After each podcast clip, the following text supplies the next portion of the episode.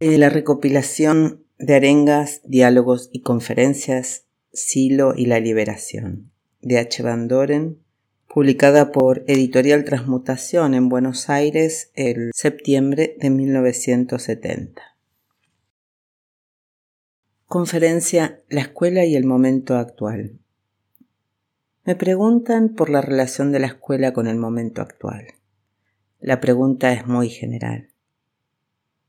Todos sabemos que la escuela avanza aún en las épocas difíciles como si fuera un poco independiente del momento histórico. Yo respondería, si me fuera permitido, más bien por la relación de la escuela con la gente que ingresa a ella, porque es esa gente la que forma su cuerpo. Los hombres y mujeres que están en la escuela poseen un nivel que les permite independizarse relativamente de muchas situaciones epocales. Pero aquellos que ingresan lo hacen determinados precisamente por la situación histórica en que viven. Y si tal situación produce un ser humano que se orienta hacia la escuela por motivos que nada tienen que ver con ella, difícil será la tarea de lograr un cambio de nivel en aquel que se encuentra tan despistado desde su comienzo. La escuela aparece entonces relacionada con el momento actual gracias a los hombres que ingresan a ella motivados por ese momento. Llegados a este punto, al dar cuenta de los partícipes, responderé verdaderamente por la escuela y su relación con el momento actual. Estrechando aún más el campo trataré de hablar de un tipo de hombre, justamente del hombre que mejor refleja la época y que es, curiosamente, el más peligroso para la escuela. Creo que estamos en presencia de él, y como no podemos eludirlo, propondré al final de mi desarrollo una variante que podría producirse a fin de separar el trigo de la cizaña. Entrando en tema. He visto con sorpresa la expansión desmesurada de la escuela. Y me parece que de algún modo eso está relacionado con el crecimiento de la superstición, o más técnicamente con el crecimiento de la conciencia mágica. Interesa estudiar tal conciencia, aunque esto nos obliga a dar un rodeo al investigar la estructura general de la conciencia emocionada, de la que aquella es un caso según se ha propuesto en un brillante esbozo sartriano. La conciencia emocionada en general modifica la conducta corporal, a fin de modificar las cualidades del mundo, y estas cualidades nuevas que pone son proyecciones subjetivas que no pertenecen desde luego a los objetos externos. De esta manera, la conciencia emocionada cuenta con creencias que se transfieren dotando de intencionalidad a los objetos. Una vez cargados los objetos afectivamente, la conducta corporal se orienta hacia ellos de un modo no eficaz, como es eficaz contradictoriamente cualquier actitud motriz que objetiva al propio cuerpo colocándolo en el mismo plano de los objetos sobre los que actúa. La conducta corporal correspondiente a la conciencia emocionada es de tipo ritual, como bien ha descrito más de un pensador contemporáneo. Es frecuente reír y palmotear en un estado de alegría como si tal risa y palmoteo fueran ritos de encantamiento o de apresamiento sintético del objeto apetecido. El niño, y aún el adulto, inmoviliza su cuerpo o lo tapa con sábanas y mantas en el lecho nocturno cuando siente temor. Cualquiera que estudia apresuradamente la conducta de quien tiene miedo puede llegar a deducir que se manifiesta como acto de disimulo, de ocultamiento frente al objeto hostil que amenaza. Pero el buen observador advierte que esa conducta no es eficaz y que no se trata tanto de ocultar el cuerpo como de negarlo, a fin de negar el objeto hostil. Ocultarse en la tristeza es un rito bastante difundido y tiene como fin hacer desaparecer el cuerpo, para que lo triste, proyectado, desaparezca. Mucha gente reacciona frente a un objeto que súbitamente la sobresalta, gritando fuertemente, como si ese acto ritual asustara o ahuyentara a la vez al objeto sobresaltante. Hemos visto en más de una ocasión a personas que, sobresaltadas por un perro de esos que aparecen súbitamente, han respondido al ladrido con un grito, resultando con esto una curiosa situación porque atacante y atacado han huido inmediatamente en direcciones opuestas gracias a la oportunidad del grito, que en este caso ha resultado ser una conducta efectiva. Si en lugar del perro el objeto sobresaltante hubiera sido una pared que se derrumba, el grito desgraciadamente no hubiera resultado eficaz. Nadie niega que los ritos que acompañan a la conciencia emocionada puedan cumplir con ciertas funciones. En efecto, la risa y el llanto son abreacciones motrices o descargas de tensión emocional que alivian la sobrecarga de los centros y se verifican cuando las polaridades se invierten. En toda situación cómica a la que se responde con risa, la presentación del objeto aparece contradictoriamente y las tensiones creadas por esa asimilación de impresiones contradictorias se expresa emotivamente y luego por armónicas motrices semejando una expulsión de alimentos mal digeridos. Una bella cabeza vista desde atrás súbitamente nos presenta un perfil excesivo, provoca un sí o un no en nosotros. Un hombre educado que, en lugar de dar su mano a la dama encantadora, da su pie, provoca en nosotros una contradicción emotiva. Seguramente los gritos de defensa, además de sus expresiones rituales, algo tienen que ver con un llamado de auxilio larvado. Pero esto no resulta tan claro como cuando el hombre pusilánime, al pasar frente a una casa misteriosa, silba con aire despreocupado. Hay muchos estados de conciencia emocionada con su arsenal de ritos respectivos. Uno de esos estados es el de la conciencia mágica, en la que el rito cobra gran importancia y se destaca como la conducta menos eficaz observable. Cuando un hombre siente que de pronto otro mundo se manifiesta en la silenciosa violencia de la medianoche, que ese mundo se siente inevitablemente en aquella luz amarillenta, en los objetos que acechan, en la llovizna, en las calles desiertas y empedradas, en los tenebrosos cementerios donde algún árbol es el medium que traduce la viscosidad de ese mundo y le da entidad física perceptible, convirtiéndose en símbolo de lo siniestro. Ese hombre está cubierto por la conciencia mágica. En el caso mencionado, la situación mágica es reemplazada por cualquiera de las habituales al encontrarse el sujeto al día siguiente en su fábrica pero situaciones comunes pueden teñirse mágicamente y generalizarse ese teñido a la totalidad de la existencia. Hay una forma de estar en el mundo que puede designársela mágica. La conciencia mágica afecta al conjunto de las operaciones internas y se proyecta sobre el mundo de los objetos cotidianos. Se trata por consiguiente de una situación mágica y de un mundo mágico, cotidiano, en el que la conciencia se encuentra.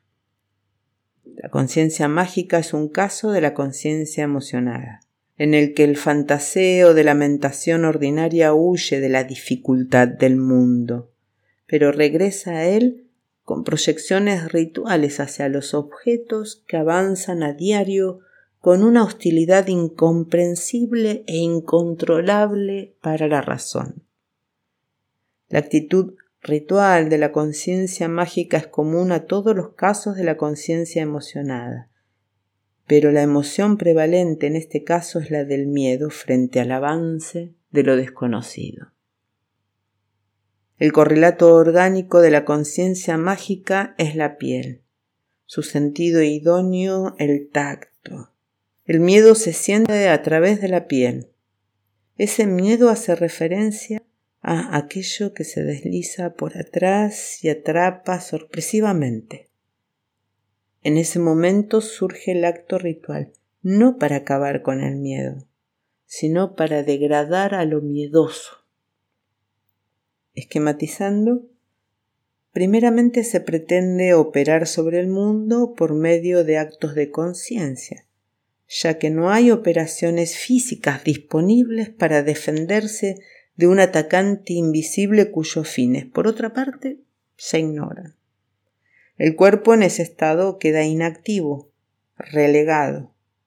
Todo es percepción, ojos que se abren desmesuradamente, oídos que tratan de aguzarse, inactividad motriz generalizada.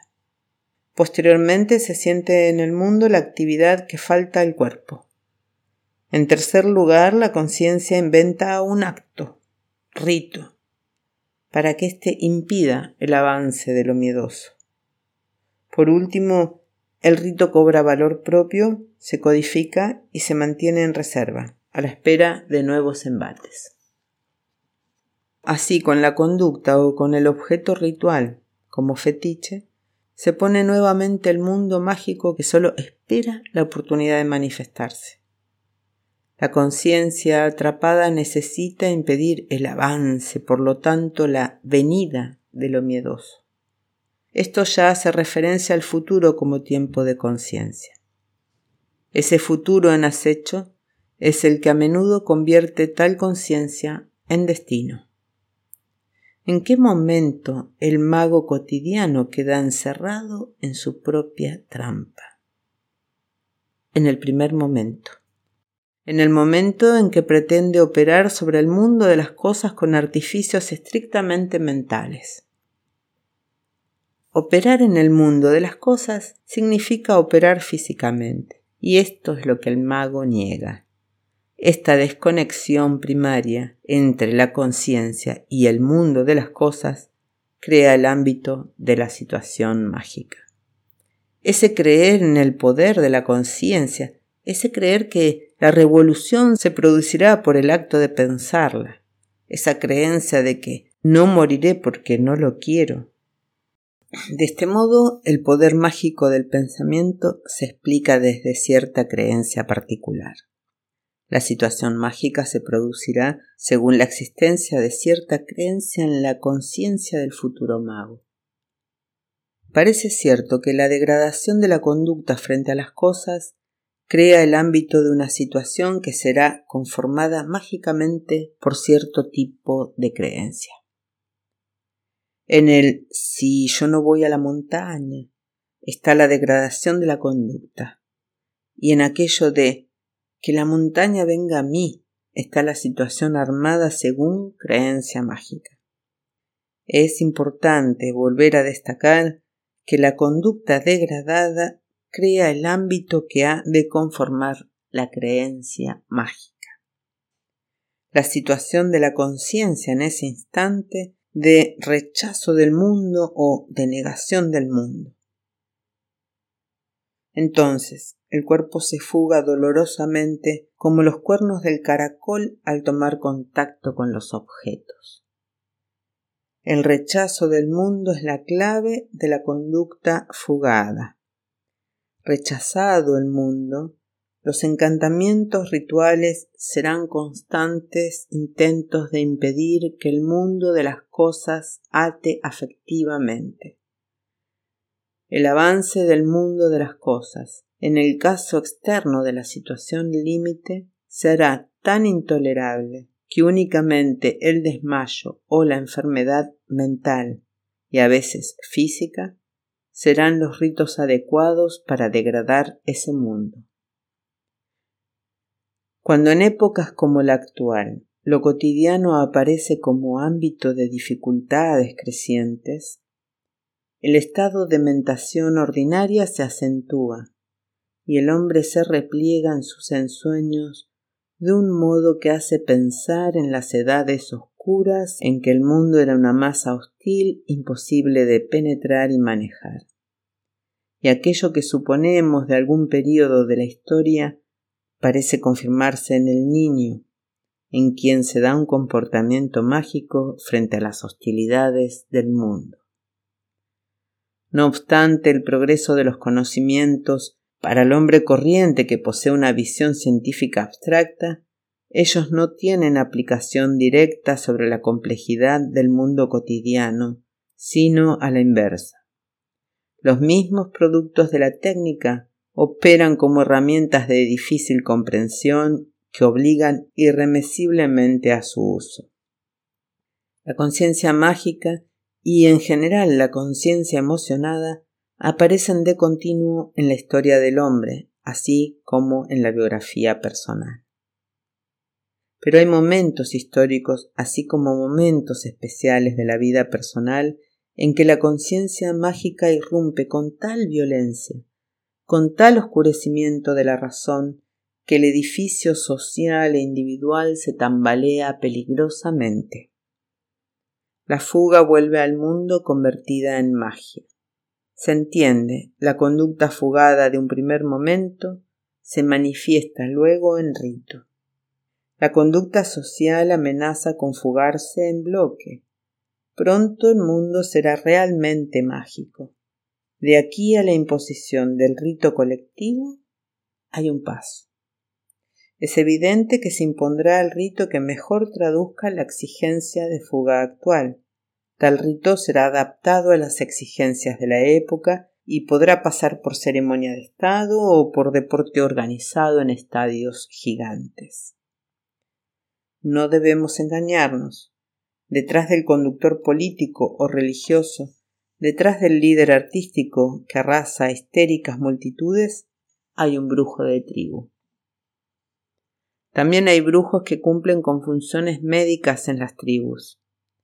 El brujo médico puede hoy usar la máscara de sociólogo o sociólogo social.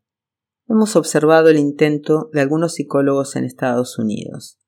Allí pretendieron en un momento todo candidato político pasara por sus análisis para evitar que un hombre con excesivos traumas o complejos llegara al poder. Veamos otros casos de conducta mágica cotidiana. El sonriente panzón protege sus ganancias con una pata de conejo. Los reumáticos compran rarísimas pulseras imantadas.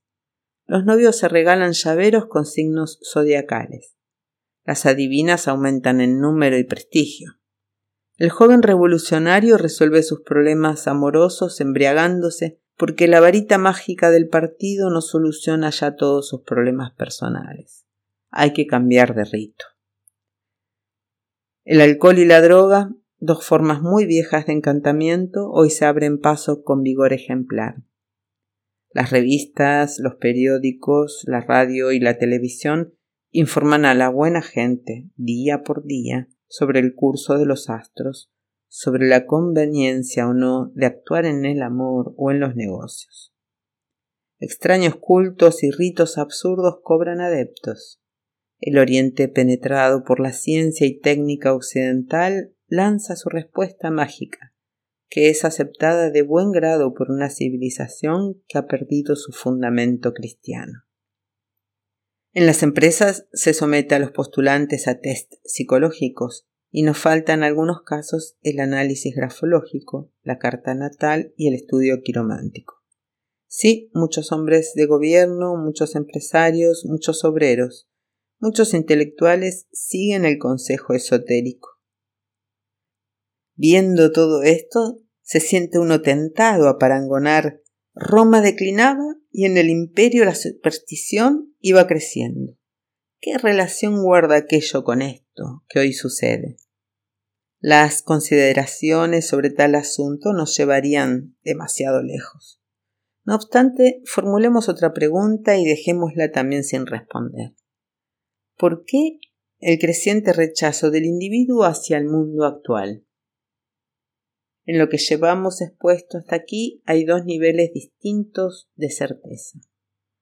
El primero se refiere a la descripción parcial de la conciencia mágica y el segundo a la interpretación de datos empíricos separados, a los que se hace jugar estructuradamente para dar cuenta de ellos según el fenómeno descrito previamente. Tal procedimiento no es legítimo, pero nuestra intención es simplemente la de mostrar el ámbito aproximado en el que podría encontrarse la gente que rodea al trabajo, y a la vez poner en claro que cuando hemos hablado en otras ocasiones de morir para el mundo o alejarse del mundo, no hemos ignorado lo que esto significaba, sobre todo en el caso de no existir un adecuado nivel de conciencia de un objetivo preciso. Un hombre que entra al trabajo suponiendo que va a lograr poderes mágicos está proyectando su conciencia emocionada, y esto no ha de ayudarlo en su realización interior. Es cierto que puede experimentarse la acción de la mente sobre el mundo de las cosas. La moderna parapsicología da muestras de ello, y todos sabemos que en el trabajo se desarrollan poderes, para llamarlos de algún modo, superiores a la mentación ordinaria, pero debemos ponernos en guardia frente a las pretensiones de la mentalidad supersticiosa tan corriente en estos días. Porque la superstición está muy difundida, hay peligro tanto para el que cree en el fetiche como para aquel otro que proyecta sus estados de mentación ordinaria aunque está ataviado con ropaje cientificista. También el cientificista tiene fetiches que justifica soberanamente haciendo uso de su argumentación característica. Si no se adquiere un nuevo nivel, no debe avanzarse en el trabajo, a fin de no convertir en fetiches a instrumentos o sistemas de ideas que están destinados a otros fines. Estoy obligado a ser explícito. Tanto la organización de la escuela como su terminología, su simbólica y sus métodos han tenido significados profundos basados en el conocimiento directo del ser humano. Pero observando la situación que nos toca vivir, yo propongo que se considere todo desde sus raíces. Me parece fundamental recomenzar el trabajo derivándolo estrictamente de las experiencias de la meditación trascendental, porque, de otro modo, todo lo que se haga tendrá significado mágico y cobrará cuerpo en tal sentido. La escuela debería ser destruida y dispersados sus miembros, operándose la reconstrucción desde aquellas personas que posean un nivel suficiente como para comunicar las verdades del mundo trascendental. En la reconstrucción que hubiera de producirse, de ser posible lo que propongo, creo de utilidad negar la existencia de maestros, iniciados o seres semejantes negar la posibilidad de comunicación del hombre con otros niveles de conciencia que él no posee y paralelamente afirmar que la escuela es algo creciente, que se va haciendo con el tiempo y necesita la colaboración científica de sus miembros. Creo que la escuela, en fin, debería borrar hasta la palabra escuela y presentarse en esta época como un conjunto de equipos de investigación resultante del momento de la crisis actual. Aparecerían tales equipos como un intento más de la búsqueda de verdades permanentes o por lo menos las verdades útiles, que puedan dar respuesta a los interrogantes más profundos del ser humano. El trabajo podría así reiniciarse desde otro nivel, permitiendo la traducción de verdades fundamentales y eliminando la posibilidad de acercamiento del hombre supersticioso. En tales condiciones, la escuela podría convertirse en un formidable movimiento de liberación interior. Comprendo que las objeciones a este planteo son varias y seguramente válidas, pero antes de escucharlas quisiera terminar de explicar mi punto de vista. Entiendo que las verdades fundamentales no son independientes de las necesidades epocales, pero creo que es la época la que pone el ámbito gracias al cual la conciencia humana puede estar en situación de hacerse valederas preguntas. Siendo así las cosas, las preguntas surgirán como necesarias en ciertas épocas y en otras existirá no solo un olvido de las respuestas, sino un olvido por la correcta forma de preguntar. Pero como la situación humana es tan diversa, existirá en el futuro, como antes ha existido, un número suficiente de individuos capaz de asimilar las respuestas fundamentales y capaz de transmitirla a otros que partan de necesidades tan esenciales como fueron las suyas propias. Para que esto sea posible, es necesario que la superstición no toque a la escuela, ni se provoquen desvíos en los problemas de fondo. Además, y como cuestión importante, es necesario evitar que la escuela produzca instituciones de hombres mundanos que terminen volviéndose en contra de las verdaderas enseñanzas, como parece haber ocurrido más de una vez en la historia. Buenos Aires, 25 de agosto de 1969.